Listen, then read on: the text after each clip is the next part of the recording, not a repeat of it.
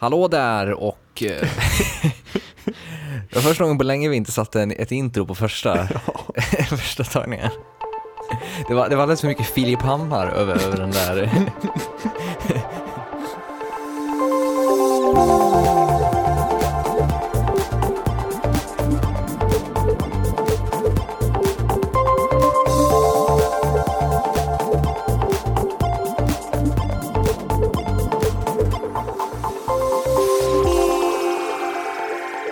där och välkommen till avsnitt 67 av Obiter Rohypnolen i den svenska kulturdrinken. Som vanligt med mig Tobias Nordström och den godhjärtade patriarken Billy Rimgard. Ja, så, ja, ja, hej, jag, Du är mållös. jag är mållös. mållös. Lite så här, normalt sett så brukar ju eh, Oddpod-inspelningen vara lite så här höjdpunkten på dagen, den som man liksom går emot. Men idag så avbröt jag faktiskt någonting annat för att spela in, så jag är lite rastlös. Vad, vad avbröt du? Kan du delge det? Angry Birds Space kom idag. Vik- viktigt. Ja. det är lite som Mario Galaxy faktiskt. Mycket gravitation och knepiga planeter och sådana saker. Men vad heter det, men det, antar att det är mycket eh, gravitationsgrejer att, eh, att arbeta med, eller? Det är lite för lätt hittills, eller liksom, ja. Det, man får inte den där riktiga utmaningen, men det är, det är väldigt roligt i alla fall. Okej. Väldigt kul. Mycket gravitation och mycket, ehm, ja, man, man får tänka mycket mer än i vanliga och det är ju trevligt. Du, du har klarat allt, du har klarat alla Angry Birds-grejer, eller? Ja, alltså på min förra mobil eh, som tyvärr kördes i 60 graders tvätt och sen en timme i en eh, torktumlare, Mm. så att den finns inte längre. Där hade jag ju max, maxat allting. Eh, så att nu på min nya telefon så har jag ju liksom börjat om då, då eh, för att kunna nå samma digra höjder även här. Men körde du de här Angry Bird Seasons också? Mm, både Seasons Rio och vanliga. Vad heter det, brukar du fullpotta dem med? Ja, ja, de är lättare. Alltså Seasons är ju lite så här, ja, där sätter jag tre stjärnor på första försöket på alla banor. Damn. typ. Mario Galaxy kommer ihåg att det, typ, det är ett föga känt faktum att nästan hela första Oddpod-säsongen eh, gjorde vi så att vi spelade in ett avsnitt, sen spelade vi Mario Galaxy och sänkte ett par flaskor vin. Ja, det, det, var, det var ett bra upplägg. Ja, verkligen. Mm. Men- Man babblade av sig då för man var sugen på att komma igång och ta, ta stjärnor. Jag kommer, du är väldigt rolig att spela tv-spel med, speciellt sådana plattformsspel. För du, det, jag, jag, det finns liksom inget skede där du... Alltså Billy Ringard är oftast en ganska väldigt lugn människa och väldigt behärskad. Förutom när, när, du, när du spelar eh, plattformsspel då du helt plötsligt eh, får stressen från helvetet ungefär. Ja, Jag tycker det är så jävla jobbigt liksom med alla dessa plattformar och eldklot och skit liksom. Det är, I första personspel så är det liksom någonting annat. Då har man ändå så här, om någon kommer och hugger ner en bakifrån så, ja vad ska man göra åt saken liksom. Men eh, just när det är så här plattformsspel och massa grejer händer och man ska tajma och sånt, då blir jag stressad. Uh. Jag kommer ihåg att det var någon, så här, någon, någon bana i Mario Galaxy där man hoppar på massa olika brickor och varje gång när du landar på en sån här bricka så börjar brickan sakta försvinna. Ja, den jäveln De, ja. de, var inte bra för, för ditt eh, tålamod riktigt. Nej. Fast vi klarade det till slut tror jag. Yes. Men eh, utöver att ha spelat Angry Birds, har du tittat på eh, Prometheus-trailern? Åh gud, jag dör. Jag dör fan av Prometheus-trailarna. Det, åh. Alltså grejen är så här att eh, vi, jag tror om man letar lite, eller man behöver säkert inte leta särskilt länge, så kan man nog hitta en avsnitt där jag sitter och neggar om så här, varför ska Ridley Scott solka ner sitt förflutna med att göra en dålig prequel till Alien. Bara, ehm, ja, I stand corrected, här. Du tar tillbaka allt det. Ja, det får jag göra. Jag får backa. Ja men, det- En pudel. ja, men alltså det känns ju som, eh, vad heter det, alltså, eh, alltså bara, bara att se de sakerna i trailern gör ju att man på något sätt eh, känner att eh, science fiction-genren är tillbaka liksom på något sätt. Och, och grejen är så att, ja, och grejen är att den, den innehåller så himla, alltså det är sån mörk hopplöshet och ångest och så många himla fina små flörtar med Alien-filmerna. Ehm, ja, jag dör. Jag är helt knäckt faktiskt. Men vilken utav eh, versionerna tycker du bäst om? Jag antar att du har sett eh, både den här internationella och den eh, amerikanska. Ja, precis. De är ganska jag olika inte, liksom. Precis, jag vet inte vilken som var vilken nu. Den, eh, d- Den med mycket dialog i, det är den det internationella. är den internationella. Ja. Den som, den som har lite så här symfonimusik i Mm. sig snarare än... Mm. Jag tyckte nog att den amerikanska var lite bättre då, för den är så himla... Den är ju väldigt fläskig. Ja. Ja, Mm. men så du, Mm. du är helt, eh, helt med på Prometheus-tåget nu då?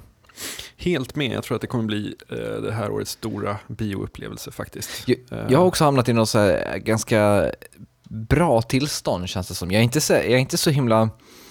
Vad heter? En kompis till mig sa frågade när jag hade hållit på och orerat om, om Prometheus-trailern, han frågade om jag, hur höga mina förhoppningar var. Och, alltså, det handlar inte, jag tror att det handlar inte så mycket om förhoppningar, utan det handlar mer om ren pepp på något sätt. Liksom. Ja, men verkligen. Och framförallt så är det väl så också att man man är inte nazi kring eh, Alien ehm, kanon och Alien-universumet. Alltså det är ingenting man så här försvarar och slåss för typ. Nej, precis. Det, men det känns liksom som att så eh, vid det här laget så kan det nästan bli, li- vara lite vad det vill så kommer det ändå kännas bra på något sätt. Man kommer väl ganska långt med den estetiken som syns i trailern. Liksom. Bara man får reda på vad som hände med stora killen i skeppet i Alien som de hittade. Space Jockeyn. Ja, Space Jockeyn. Ja. Bara man får reda på lite mer där. Och det tror jag att man gör för att redan i, i trailrarna så hintas det om, eh, ja okej nu går vi ner på eh, nördnivå, men det hintas om hieroglyfer och i originalmanuset av Alien som dock inte filmades så fanns det också hieroglyfer med. Så att eh, eh, de är ändå inne på samma mytos. Ja. liksom. Tror, men tror du att det kommer vara någon, någon eh, xenomorph med? Ehm, hmm. Det utgår man väl nästan ifrån va? Jag, alltså, jag är inte lika säker. Jag, jag, jag tror att det möjligtvis kommer vara några facehuggers med, men jag vet inte om det, jag tror att xenomorphen kommer nog eh, finnas med vad ska vi säga, på bild eller så, någon, någonting sånt. Jag, de ser väl den här xenomorph-statyn i, i, tra, i trailern. Eh, men jag är osäker på om den kommer vara med fullt ut så att säga. Vem bygger en staty för en xenomorph? Gör de det själva? I så fall hur? Är det där lilla munnen som kommer ut och spacklar? Nej men då, alltså, det, jag antar att det, antingen är det en staty eller så är det ju, vad heter det, eller det är den här grejen som sitter uppe i taket, i, kommer ut genom väggen så här liksom. Men, men eh, frågan är att det kan ju även vara liksom någon slags så här typ prototyp. För jag, för jag vet inte, min, min, min tanke är att eh, att den här filmen handlar om de som skapade, alltså rymdvarelserna i den här filmen är de som skapade Xenomorphsen. Mhm. Ja. Många teorier. Ja, det är, jag tror inte riktigt på den här Alien vs Predator-grejen med att det var Predators som skapade eh. Varför inte då? De har väl... Nej, ja. det är inte kanon. Nej. Men eh, Alien vs Predator måste säga ändå en, ändå en, eh, en skön resa.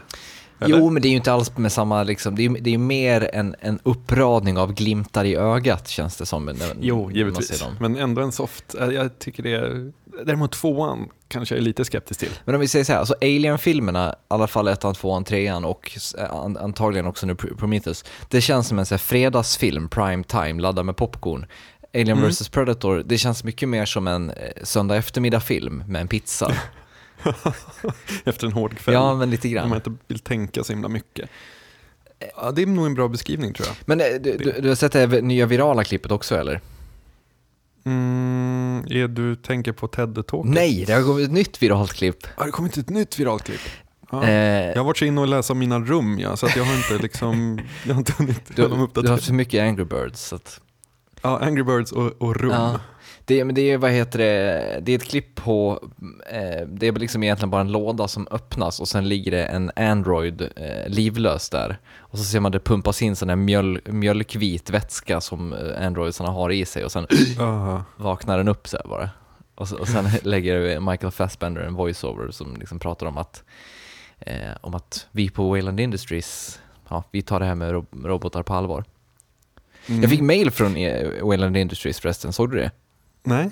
Eh, jag vaknade i morse av att jag hade fått ett mail eh, från Wayland Corp, eh, som hade, hade då titeln Wayland Corp Investor Notification. Jag, ska jag läsa upp mejlet eller? Mm, go. Det börjar så här. Valued shareholder. Uh, thank you, thank you for the interest in the in the investment opportunities offered by Wayland Corporation. Submitted for your consideration, Wayland Industries' most recent financial information is now available. Uh, this information is current as of this quarter and covers progress of Wayland Industries endeavors, including but not limited to our ongoing cybernetics program, uh, terraforming activities, and Project Prometheus. Visit our investors information page for an in-depth financial overview of the company. Mm. Eh, Mm. Det är ju ro- roligt att vakna till om inte annat. Ja, precis. Roligare än att bli väckt av Mother. Helt klart. ja. Det, kommer ju, det ligger ju fler prequels och kokar där ute. Är det så? Ja, vi har ju Battlestar Galactica-serien Ja. Blood and Chrome. Eh, hur ställer vi oss till den egentligen? Eh, Vi kan börja, vi, vänta, vi börjar så här. Hur ställer vi oss eh, till, det, har vi, jag tror inte vi har tagit upp det särskilt mycket. Hur ställer vi oss till eh, Caprica? eh, ja, det, jag tyckte ändå den funkade. Eh, jag övergav den ganska fort eftersom den hade blivit... Jag, hade, jag såg första avsnittet, sen så eh, blev den nedlagd för jag var lite efter. Och då så brydde inte jag mig om att se resten. Okej. Eh, jag, så, jag såg ju alla avsnitten, men Mm. alltså det, var- det var väldigt skiftande i kvalitet liksom. Mm. Och sen, spoiler alert, sen är det även så här, man får ju se William Adama i, i, i, i Caprica som, som barn liksom. Eh, Men sen då eh, framåt slutet så visar det sig att det inte är William Adama utan det är William, William Adamas döde storebror som han har döpts efter. Jaha, Eh, så, så att det, alltså det, but why? ja, det ingen aning. Jag antar att det var någon slags här, twist ifall serien skulle gå i tio säsonger eller någonting så kunde de så slapp de liksom skildra William Adamas uppväxt eller någonting sånt. Ja. Ja, alltså, jag tänker snarare så här, hur ställer vi oss till underrubriken Blood and Chrome? Eller titeln Blood and Ja Chrome? men den har jag inte så mycket problem med. Det låter ju som någon så här Spartacus-övning. Ja, men om man kollar på, kollar på den här eh, ganska långa trailern så är det väl också, det, det, det är ju krig liksom.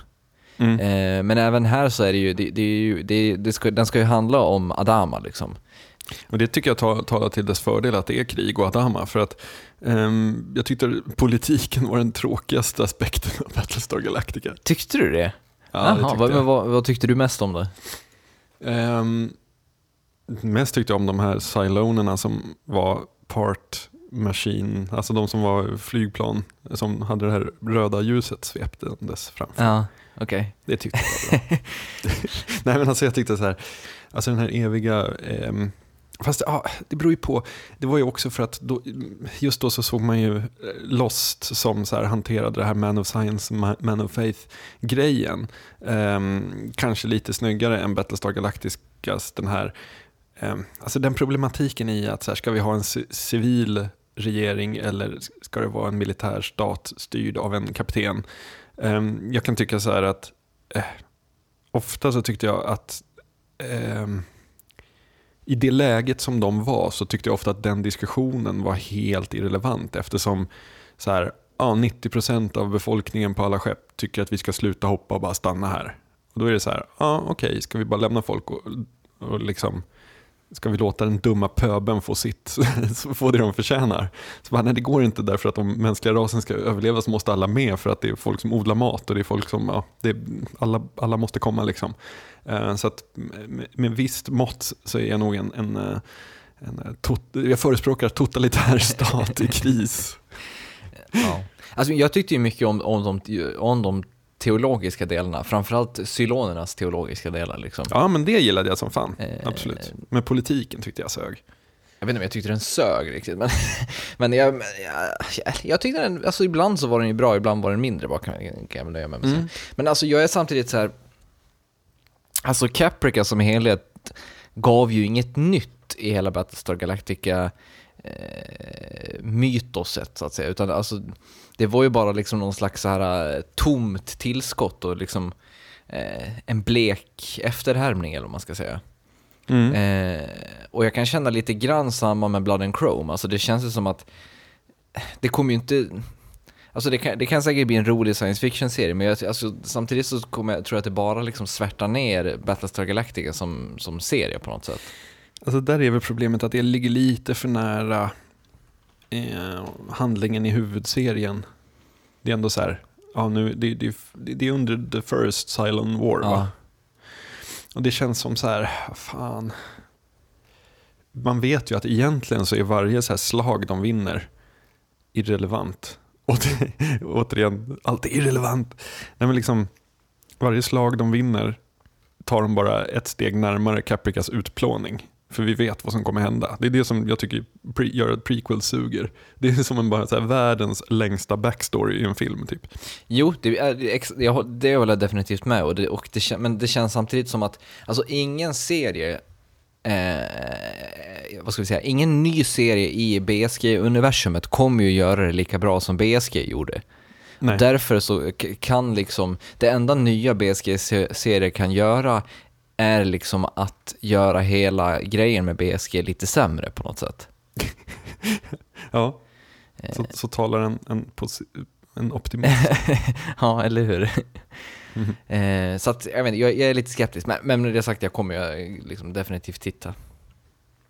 Jag kom på en sak som jag har sett eh, som är lite spännande. Det var en dokumentär som heter The Lost Bullet som är National Geographic som har spelat in. Eh, de har tagit alla de här gamla filmerna från JFK-skjutningen och så här, restaurerat dem eh, upp till HD, eller ja, så nära man kan komma, liksom högupplöst eh, och så här, förbättrat alla blurs och sånt eh, för att få nya, eh, ja, en ny infallsvinkel på hela JFK-mordet. Och vad den här dokumentären gör är att den ganska effektivt utifrån de här filmerna och sen lite rekonstruktioner och sådana saker ehm, tar död på ganska många av de här konspirationsteorierna. Alltså många så här upplägg för ehm, förutsättningen för många konspirationsteorier Mm. går bort i och med den här om man tror, om man tror på eh, rekonstruktionerna i den. Och det är man väl lite så benägen att göra ändå. Ja, men det, Det det, blir är väl bara sunt, eller? Fast det blir inte lite tråkigare. Du menar, ja, ja, jo, det kanske det blir, men alltså samtidigt, jag kan samtidigt känna att om man, om man ska vara konspirationsteoretiker så är det fan upp till en att hitta på en, en vattentät teori också liksom. Mm. Eh, Det är ju samma sak som alla konspirationsteorier om eh, resor till månen och sånt där. Det känns liksom som att eh, om det ska vara en bra teori, då, då får det fan liksom, eh, vi, den får bygga på sunt förnuft liksom. Det finns för många moving parts. Men eh, back into the left då? Ja, Hur, hur förklarar de det? alltså man ser i den här restaurerade versionen så ser man eh, blodsprayen framåt när han blir träffad. På The Zapruder-film? Mm, precis. Nej, på den andra snubbens film. eh, Han som står mitt emot. Han som filmar, fick med lite av The Grassy Knoll också. Okej, men På, på den filmen så ser man eh, jättetydligt att blodsprayen går framåt. Okej, men varför åker huvudet framåt då? Det går de inte in på. Nej, det är klart de inte gör. Nej, precis. De, de har ingen förklaring. Det, Vi det, vet hur det där funkar. exakt, man, det är det som är, man måste ju ställa frågor om förklaringarna också liksom. Mm, mm. Men, ja, men och sen de här grejerna med att han laddar om så snabbt och sådär? Nej, det är också, alltså de, det är väldigt långt att gå in på. men, men alltså man har, ehm, eh, när man lägger de här filmerna tillsammans så får man en tidslinje som visar att eh, själva spannet för när eh, det börjar skjutas och när det slutar skjutas är mycket längre än man tidigare har trott. -hmm.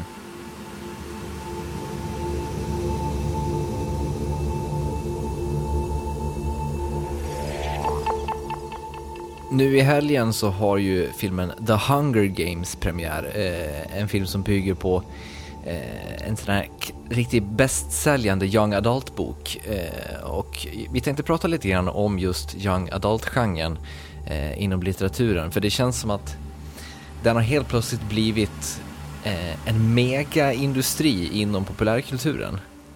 Helt otroligt stor, Eh, känns det som. ja, det, och det, framförallt så känns det som att det finns liksom ingen, eh, det finns ingen young adult eh, serie eller ens bok som är liksom liten nog att, eh, att få ett filmkontrakt vid det här laget.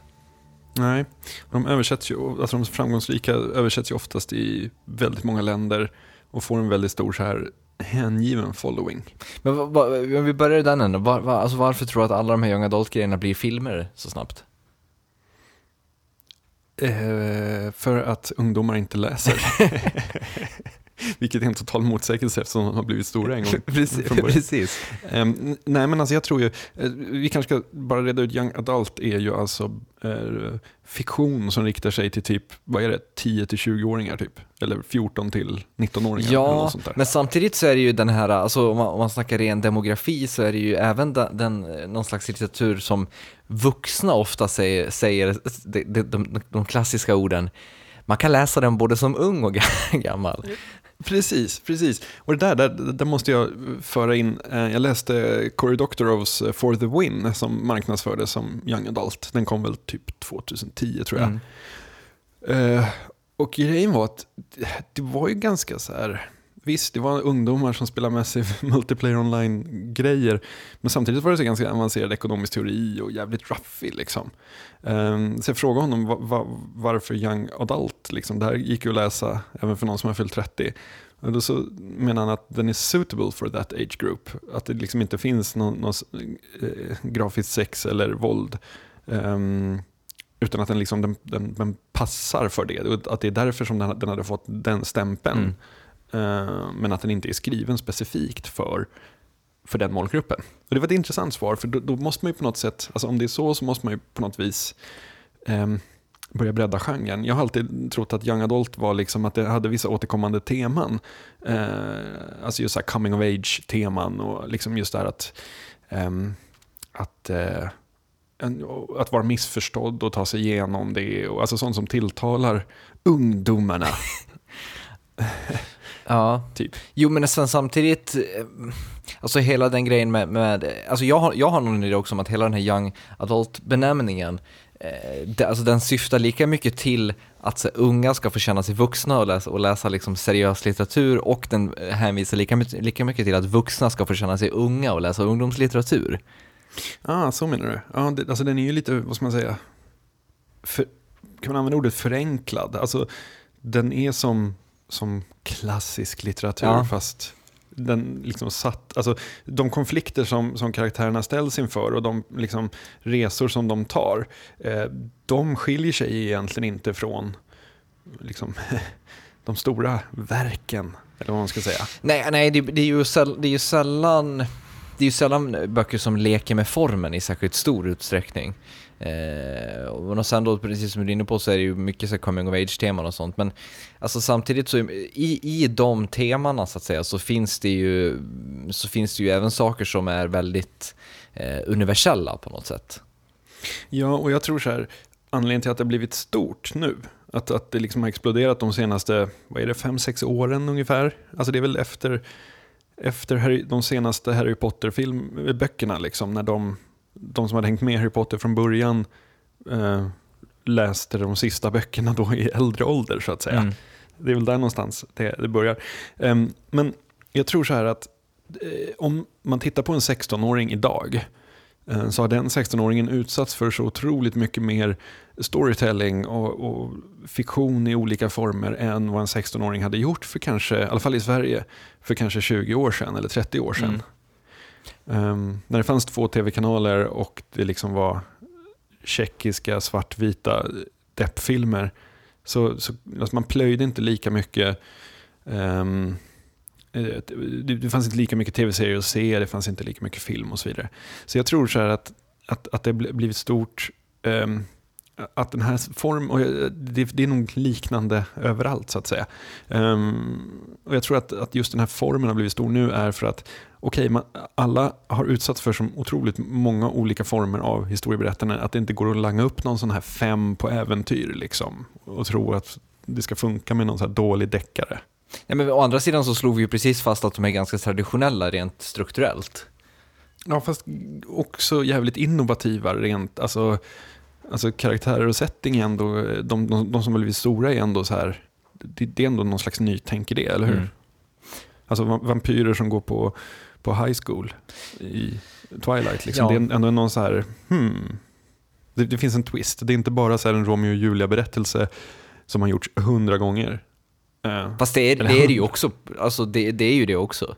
Ja, givetvis. givetvis. Men den har en eh, snygg eh, fasad. Ja, precis. Det, det, exakt. Men samtidigt, alltså det, på något sätt kan man ju även säga, alltså young adult-genren är ju inte, den är ju inte purung. Den, den har ju funnits jättelänge, men, men skillnaden är väl att många av de som är liksom, var young adult förut ses idag mer som litterära klassiker. Liksom. Alltså, eh, sådana här böcker som Alice in Wonderland och Adventures of Tom Sawyer, det, sådana storverk eller man ska säga, eller, eller för all del Catcher in the Rye, eh, de är ju också riktade till någon slags ungdomspublik ifrån första början.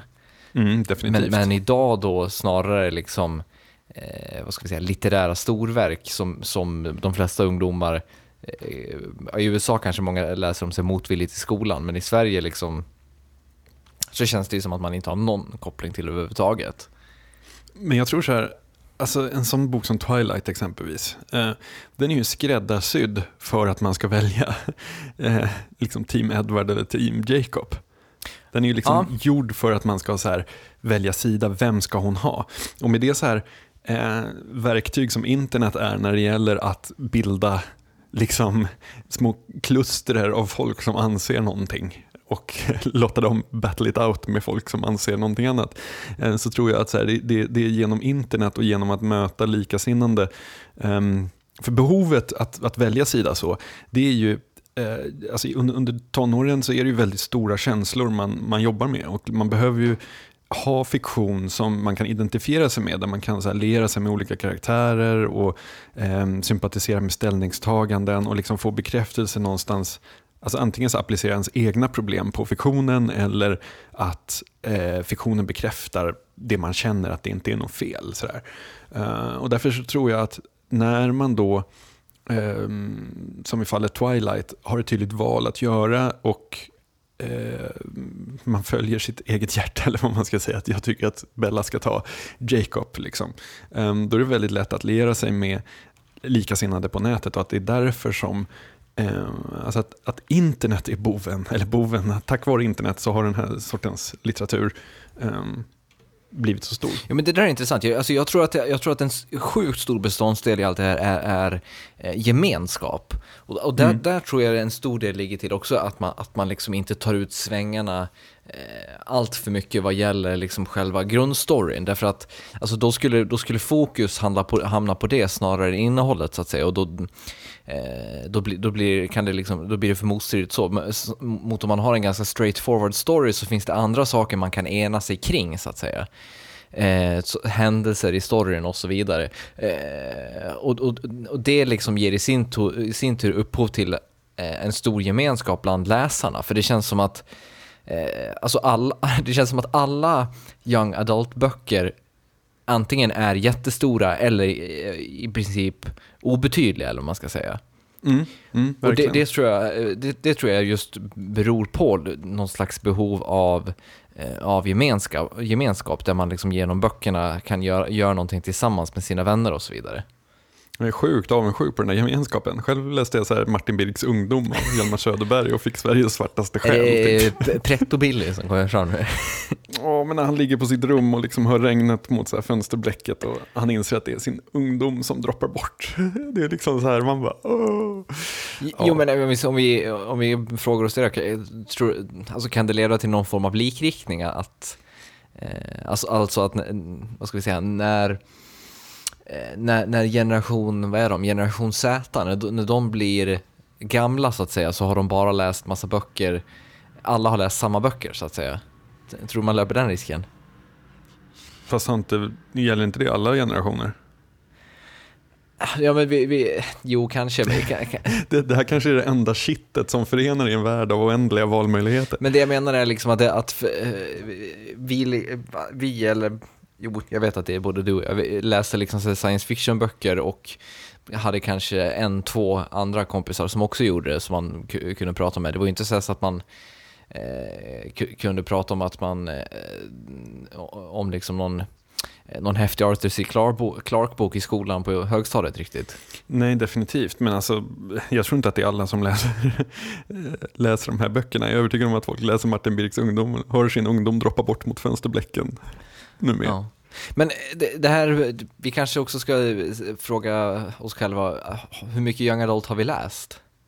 Jag har läst en hel del faktiskt. Eller jag har läst, jag har läst sånt som jag i efterhand har förstått. Eller så här, I efterhand har jag fått reda på att det marknadsfördes som young adult. Eh, och det är så här, det är inte alltid man märker det. Alltså som sagt, det, det, det är en, det, jag tycker att det är ganska mycket så här, jag har läst en fantastisk serie, eh, science fiction, eh, av, oh, vad heter hon? Elizabeth Moon?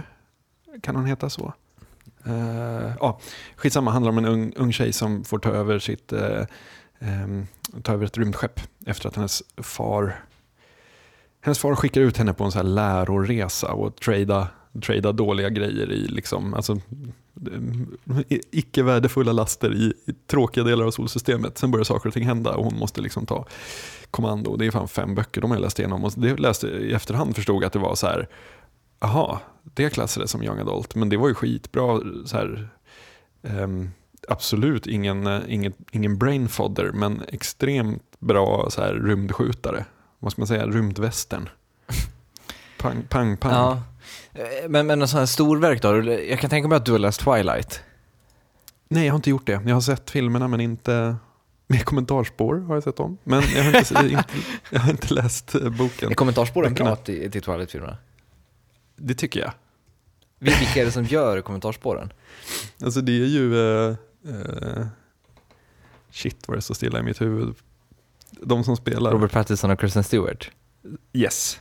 Kirsten eller Kristen? Kirsten. Åh, oh, vad jag känner mig gammal nu. Ja, uh, Kristen. Kristen Stewart. Fan. Mm.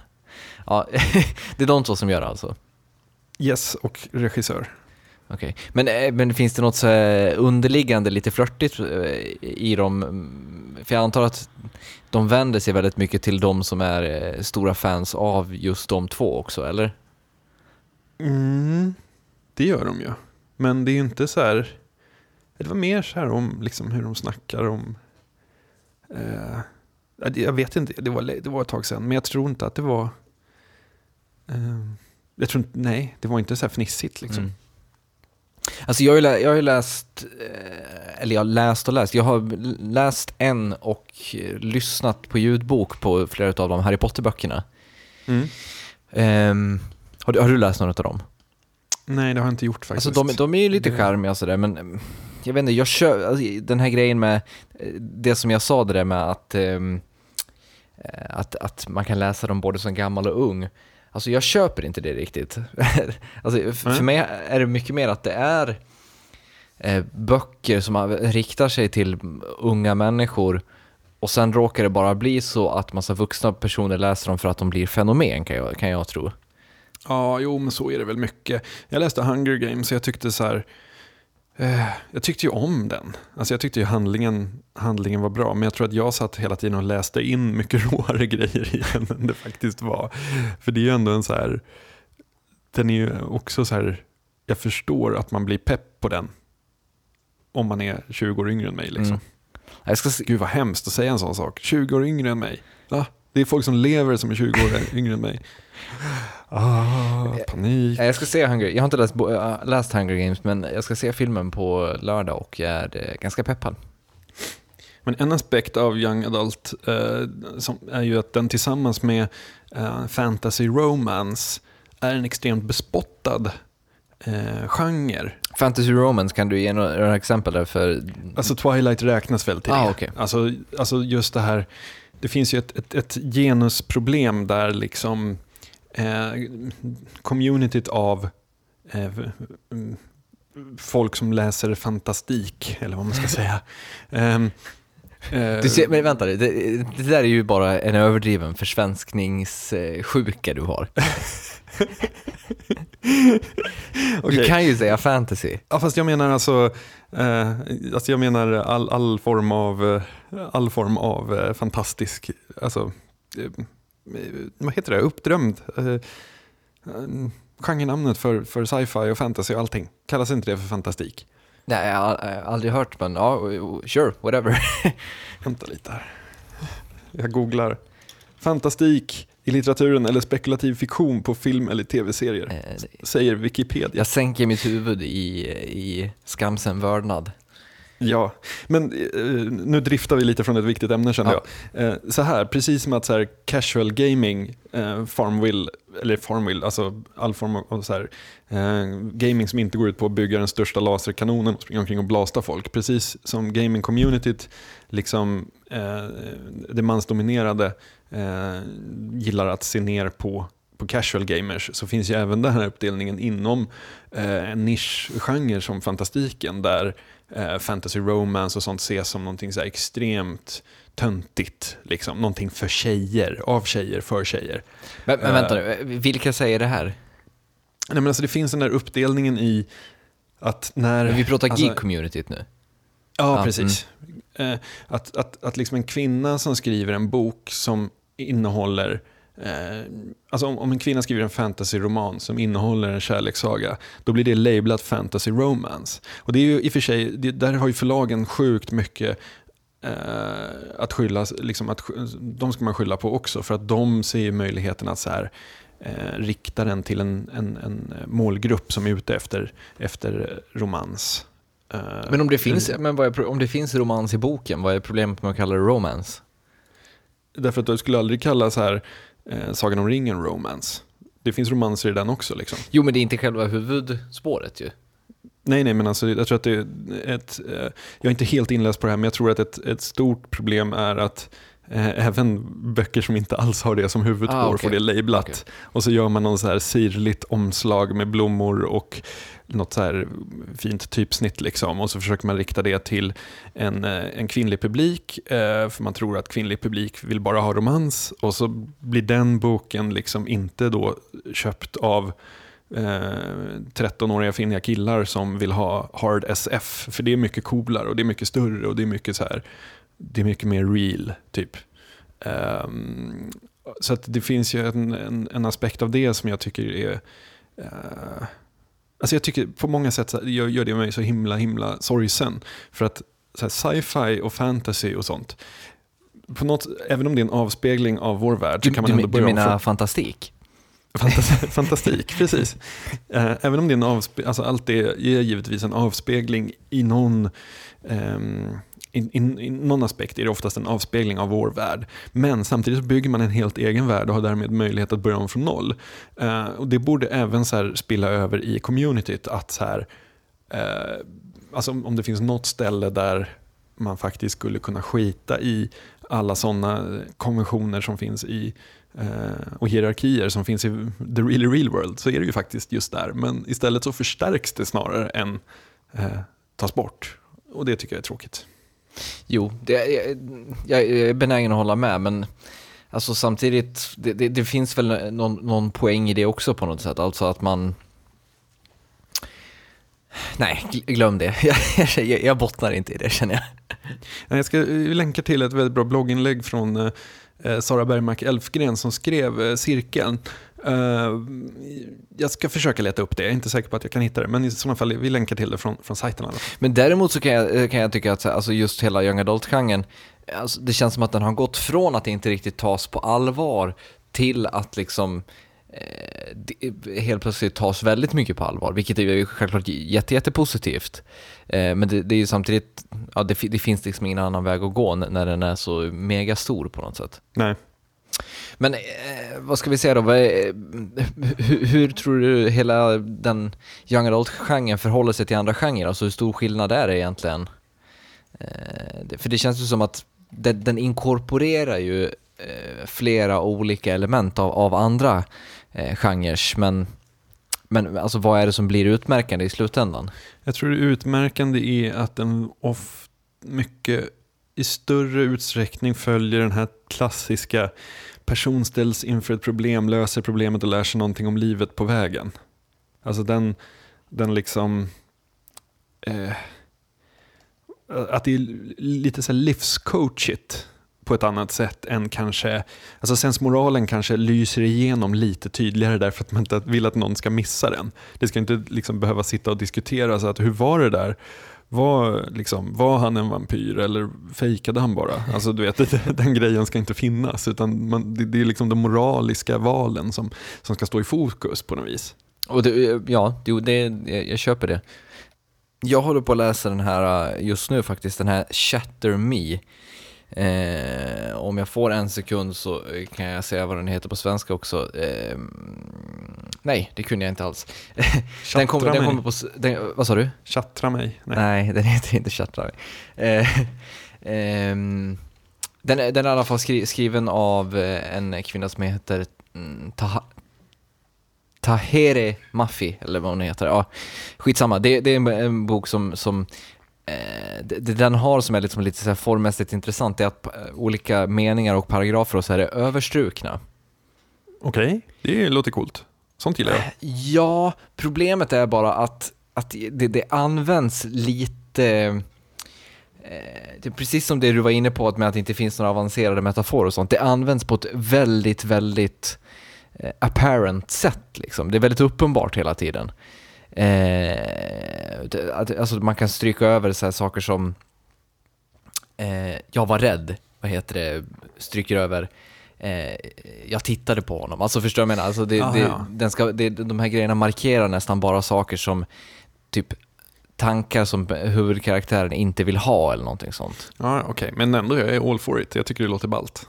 Mm. Jag tycker men, så här, man får ändå liksom väga det mot man får väga det mot så här fem på äventyr, liksom. alltså sån, den sortens böcker någonstans. Uh, och då tycker jag att både Hunger Games, Twilight, Harry Potter, Cirkeln, de jobbar ju med häftiga, häftiga grepp. Ja, gör de det då? Jag tycker det. Alltså ja. just när det gäller, uh, det går att skriva den sortens böcker på så sjukt många sätt och de väljer ändå ett ganska svåra sätt. Mm. Rör mig inte heter den på svenska. Mm. Ja, just det. Det står på boken så här, rör mig inte och sen är det, sen är vad heter det, inte överstruket.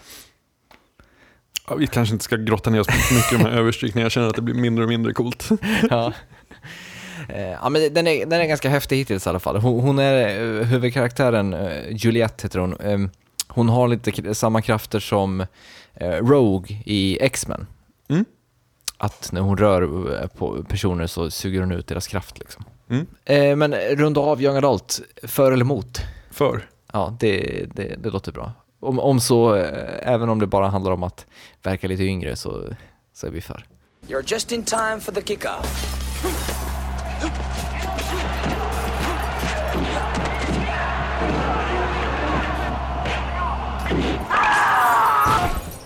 Och från litteraturens värld så saknas det helt en lämplig segway till två gånger Jean-Claude Van Damme. Det är dubbel nougat i Van Damme-cirkeln i den här veckan. dubbel nougat.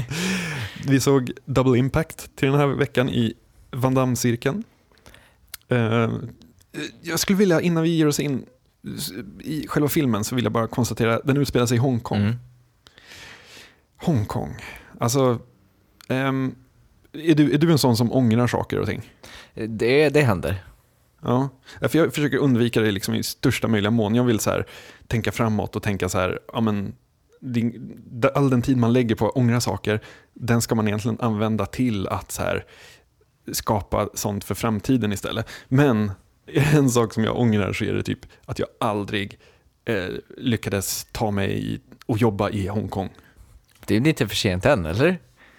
Nej, det är det absolut inte. Men problemet är så här att när man söker jobb där så är Alltså om, om du inte är liksom eh, finance trader eller banker eller något sånt så finns det inga typ, alltså, det finns inga, för, för någon så här halv popkultur-slacker utan utbildning så finns det ingenting.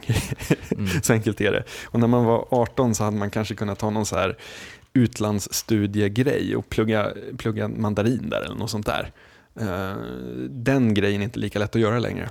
Men det känns också som, alltså just här, Double Impact 1991, det är ju också Hongkong-piken på något sätt. Det är helt sant, det är då den pikar, fast jag älskar fortfarande Hongkong. Jag har, jag, har, jag har aldrig varit där, men jag har det som en eh, jag har Natt Skyline som bakgrundsbild på min dator. Ja, men man får ju på något sätt säga att, att den, re- rent eh, scenografimässigt så prickar den ju in det, alltså det, det, början av 90-talet, det går ju inte att bli mer erotiskt i, scenografimässigt än vad det är här liksom. Nej.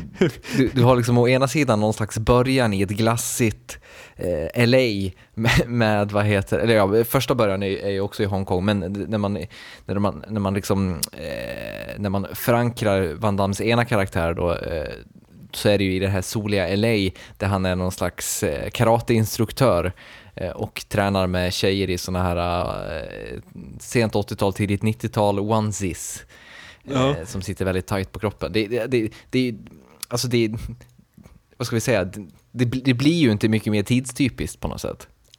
Och sen han landar i Hongkong kommer in någon sån här tangerinfärgad piké, rosa tennisshorts och vita tubsockor. Ja. och varpå så här en, en, en blond kvinna kliver fram och säger han som valde de här själv. Typ, och man fattar inte riktigt, menar hon, är hon seriös? Eller är hon sarkastisk? Ja, det, men och sen också är hela, alltså hela den här grejen med att, typ, att hans sidenkalsonger på något sätt ska, ska vara en, en indikator på hur så här, LA fjompig han är. Liksom. Det, det, det är väldigt lustigt på något sätt. Alltså han är ju, han är ju mer, i, i den, den scenen när han först kommer till Hongkong, han är ju mer metrosexuell där än vad någon i hela Stockholm är idag. Liksom. Ja.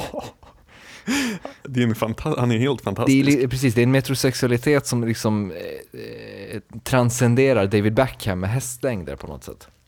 Och Vi fick se Van Damme spela två roller, Chad och Alex, och vi fick höra honom göra två olika dåliga engelska accenter. Fast var de olika? Det tänkte jag nog inte ens på. Jo, de var det. Alltså han, den, eh, Chad var ju meningen att han hade växt upp i Frankrike Ja, eh, och sen flyttat till LA, medan Alex då var uppväxt i Hongkong. Eh, och det, det där skulle vara en Hongkong-accent då eller? Ja, någon, någon sorts. Alltså, nu, nu, nu- pratade man ju rimligen engelska i Hongkong, så jag förstår inte varför han skulle ha växt upp. Men det skulle väl varit så här att han har pratat mer liksom kinesiska antar jag. Men det var två olika dåliga accenter, Mm. vilket var väldigt underhållande tycker jag. Men det, och, alltså också hela den grejen med så att Eh, alltså det, det mångfacetterade i Van Dams skådespeleri här, det ligger ju främst i en cigarr och en backslick. ja, hans metrosexuella jag har någon slags lite konstig så här, lite halvrufsig. Ja men rosa byxor liksom. Ja, precis. Och den andra har backslick och en, en eh, cigarr. Det är hela Van Dams register vi får se. Det, ja, det, här, det här med liksom, ibland är en cigarr bara en cigarr, det gäller inte riktigt i, i Van Damme-världen på något sätt. Men jag, jag måste ändå säga att jag tyckte att så här, för att vara just Van Damme så tycker jag ändå så här jag, tyckte han gjorde det ganska bra att spela två roller. När han är den här Chad från LA så är det graciösa sparkar och liksom snyggt dojande. När han är, är Alex då är det mer så här rallar, svingar och eh, liksom hagelbrakare. Och jag tyckte ändå att han så här, det fanns en, en, en rough edge i hans fighting Ja, ja. när han var Alex som inte fanns Men alltså du har, du har väl sett själva taglinen för hela filmen? Eh, Ja, det har jag gjort, men dra den. Det är alltså, eh, den, den lyder som följer One packs a punch, one packs a piece, together they deliver.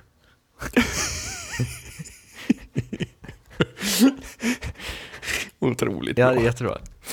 Men, men eh, Det jag noterade för, för, främst som så här, man, eh, ehm, alltså, alla känsliga, alltså potentiellt känsliga delar av filmen, de, de liksom, jag ska, inte säga att de slarvar bort dem, utan det var väl snarare så att så här, de lät dem gå väldigt, väldigt fort därför att de inte eh, eh, att Van Damme förmodligen inte har skådespeleriet. Så precis i början när han säger så här, I'm not your uncle.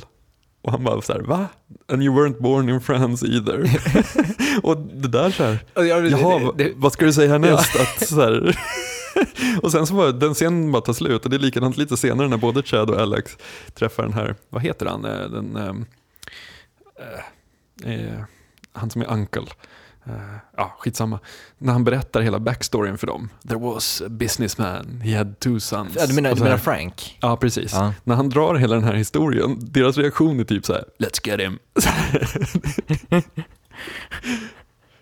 Ja, men, men nästan, jag, jag tänkte också väldigt mycket på, alltså är det här är det här, vi, vi är alltså framme vid 91 här, är det här vi ser liksom transformationen eh, f- av Van Damme från ren kampsportskille till actionhjälte?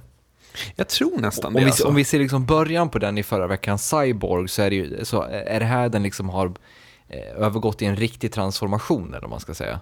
Ja, men faktiskt. För här är det ändå så att han får spela... Eh, han får... Han får, Han får spela ut sitt register. Precis, alltså han får, han får tala med något annat än sparkar på något vis. Mm.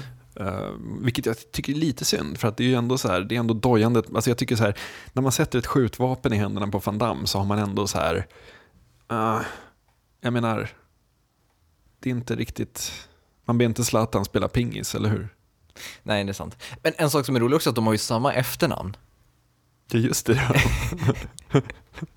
Mycket bra. Vilket, vilket ju bara känns jättekonstigt, men ja, ja. Gammal bekant skurk dök upp också. Ja, eller hur? Han som jag sa var över 50, eh, men som, eh, vad heter han, Bolo Jong eller något sånt. Ja, precis. Em, som jag sa var över 50 i Bloodsport, men som så här, eh, jag blev rättad i, på vår sajt av elegansen att eh, det var bara något galet rykte som hade spritts. Han var typ 42 eller något sånt där. Men han kanske är 50 här då? då? Nej, om han åldras exponentiellt. Han ser ju lite äldre ut, men det är väl Mm. kanske r som, eh, som gör det, eller? Mm, förmodligen. Han ser, han ser lite mer badass ut här, känns det som. Mm. Det, var, det känns också som att det här, 91, jag, jag kan inte helt min historik, men det här är ju liksom innan, innan John Woo åker över till eh, Hollywood och börjar göra filmer, eller hur? John Woo är fortfarande... Eh, ja, jag kollar snabbt här, men det, det tror jag Det, att det är i alla fall precis i någon gränsövergång där. För vad, vad den här filmen gör, det är ju att den gladeligen lånar från en mängd så här, klassiska Hongkong actionrullar från slutet av 80-talet. Det är mycket riktigt att det är innan eh, John Woo har stuckit, ja. För när John Woo åker till Hollywood sen, då blir ju Hongkong action blir ju Hollywood action på något vis. För han kommer dit och kör samma stil, bara det att med en budget gånger hundra. Liksom. Mm. Ehm, men man ser väldigt mycket i den här, eh, i den här eh, hur, hur Alex eh, va, vapenstrider är koreograferade är extremt mycket lånat från klassisk Hongkong-film. Alltså han har två pistoler, han rullar över golv samtidigt som han skjuter. Ehm, han plockar folk, un, så här, han duckar under bilar och skjuter folk i knäskålarna istället för att liksom vara med i eldstriden och så vidare. Alla de grejerna är ju så klassiska John Woo, Woo-grepp. Liksom. Mm. Men alltså jag är ändå så lite förvånad över hur, hur, eh, hur pass genomarbetad storyn ändå är. Mm. Eh, alltså visst, den hade vi kunnat vara liksom lite mer polerad, men, men den är ändå, alltså jämför med, med, eh, med Cyborg som vi såg förra veckan så är ju, så är ju det här ett, eh, alltså det här manuskriptet är ju ett mästerverk i jämförelse. Mm, verkligen. Jo, men det händer, alltså det, det, det, den här filmen har ju ambitioner på ett helt annat sätt än Bloodsport och Cyborg som vi har sett tidigare hade. Mm, definitivt. Och den gör liksom inte heller lika enkelt för sig. Alltså den, den hänger inte upp hela filmen på att Van Damme spelar två roller på något sätt. Nej, faktiskt inte. Och då, då kan man fråga sig varför. En sak som jag eh, lade märke till är en stor skillnad här. Det är ju att eh, Van Damme har varit med och skrivit manus här. Mhm. Mm. Tro, tro, kan det spela in? Ja, om det var så att han eh, var ute efter den här grejen som du pratade om, att han för, ska försöka förvandla sig själv till att bli actionstjärnan snarare än, än dojaren. Ja. Eh, så kan jag verkligen tänka mig det. Men jag blev lite, alltså jag, jag gillade ju Bloodsport. Det är även samma manusförfattare och regissör, eller han som skrev manus till Bloodsport, det är han som har regisserat den här. Mm. Och jag, jag kan ju känna så här att när man har någon som Alltså, ja, jag förstår att han vill bredda sig, men, men jag, jag tycker också att det är synd som sagt när man kan göra något fint. Men eh, splitten då? Splitten. Vad tycker vi om splitten i den här filmen? Worth waiting for. Ja, han, han sätter den ju ändå, eller han sätter den ju några minuter in i filmen bara direkt när han ska st- styla för de här tjejerna liksom. Precis, precis. Eh, så att, eh, den är inte lika, lika spektakulär som den i, i Cyborg direkt. Nej, i, i Cyborg var den ju någonting extra. Men, men man blev ju ändå glad att så här, filmen öppnar med, eh, vad är han säger? Han säger någonting typ så här, You see the, these large muscles on my legs? It means I can do this. Ja. Jo, men, eh, men det är ändå så här, den det, det, engelska, den engelska dryga. Oh, who are you? Do you come from the ballet class? en engelsk vidrig snubbe som muckar mot honom på med, som är karateklubben. med i 25 sekunder i hela filmen. Liksom. Det är bara så att Van Damme direkt ska få det. Alltså det, på ett sätt känns det som att, eh, att, att de får den, den skiten ur vägen på något sätt. Alltså, det har gått 10 minuter på filmen, Ja, men vi sätter splitten och en spark direkt, så, så, så, så behöver vi inte göra det för- förrän liksom crescendot på slutet. Precis, du kan tänka dig jublet i biosalongen när han hade premiär och när han sänker den där engelsmannen. För det Ja. finns ju så extremt många fulla britter på karateklubbar i Los Angeles. Alltså ja, men det, ja, det vet vi inte. Nej, det är sant. Yes. Eh, men eh, är vi nöjda då överlag? Jag är nöjd. Jag tyckte den var bra. Men som sagt, jag kan sakna, alltså jag gillar det för att det är, det är Hongkong. Eh, det gör mig lycklig. Ehm, men eh, jag, jag, hittills tycker jag nog nästan Bloodsport har varit den bästa av de vi har sett alltså. Eh, Bloodsport har ju en obestridlig charm som, som inte riktigt har funnits i Cyborg eller Double Impact. Men rent filmiskt så skulle jag nog säga att den här filmen är bäst. Ja, absolut. absolut. Den här har ganska höga ambitioner och den tar den hela vägen hem Ja, någonstans. definitivt. Eh, rolig trivia är ju också att eh, eh, Van Damme då i och med Double Impact blev nominerad på MTV Movie Awards för Most Desirable Male. det, det måste ju vara de lax, laxrosa byx- byxorna och eh, Ralph Lauren Piken som gjorde det. Garanterat. Men eh, vad ser vi till nästa gång då? Ja, vad ser vi till nästa gång? Är det dags för Universal Soldier? Eh, jag tycker vi kör på med, jag tycker vi tar Universal Soldier, det, det känns tryggt på något sätt. Mm. Eh, första samarbetet med Dolph Lundgren blir det då. Och därmed är vi framme vid postskriptum och jag ska den här veckan tipsa om en artikel i New York Times som heter Is Silence Going Extinct som handlar om hur få platser på jorden det finns kvar som eh, där tystnad råder, tror du eller ej. Ehm, väldigt läsvärd och eh, ja, lite tänkvärd också kanske. Mm. Eh, och jag tänkte tipsa om eh, webbserietidningen hittat på ett eh, bra svenskt ord för webcomic eh, som heter en, en sådan som heter Athena Wheatley eh, som har mycket roliga eh, tidsreseteman och eh, en del steampunk-estetik och sånt. Den är ganska wacky och rolig men eh, trevlig att läsa. Då så ses vi om en vecka. Yes. Glöm inte att gå in på vår blogg och eh, kommentera. Den finns på oddpod.se. Eh, eller varför inte skicka ett mail till kontakt oddpod.se. Tack för oss, hej då! Ha det bra.